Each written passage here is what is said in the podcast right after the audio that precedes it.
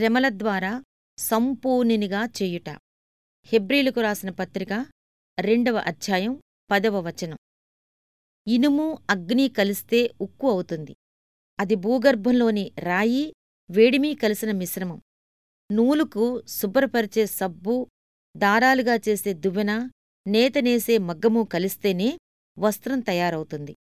మానవ ప్రవృత్తిలో మరోటి కలవాలి. అలాంటి వ్యక్తిత్వాలను ప్రపంచమిప్పుడూ మర్చిపోదు. మనుషులు గొప్పవాళ్ళయ్యేది సుఖభోగాల వల్ల కాదు. శ్రమలను అనుభవించటం వల్లనే.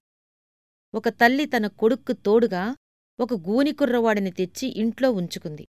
అతనికి కాలు కుంటికూడా ఆ కుర్రవాడిని అతని అంగవైకల్యం గురించి ఏమీ అనవద్దని అతను మామూలు పిల్లవాడన్నట్టుగానే అతనితో ఆడుకోమని తన కొడుక్కి గట్టిగా చెప్పింది. ఒకరోజు వాళ్ళిద్దరూ ఆడుకుంటూ ఉండగా ఆమె కొడుకు గూనిపిల్లవాడితో అనటం విందామె. నీ వీపు మీద ఏముందో తెలుసా? గూనిపిల్లవాడికి ఇబ్బందిగా అనిపించింది. మాట్లాడలేదు. చాలాసేపు సందేహించి ఆమె కొడుకే సమాధానం చెప్పాడు. అది నీ రెక్కలున్న పెట్టే. ఒక రోజున దేవుడు దాన్ని విప్పి ఆ రెక్కల్ని విడుదల చేస్తాడు. నువ్వు దేవదూతలాగా ఆ రెక్కల సహాయంతో ఎగిరిపోతావు. ఒక దినాన దేవుడు క్రైస్తవులందరికీ తెలియచేయనున్నాడు.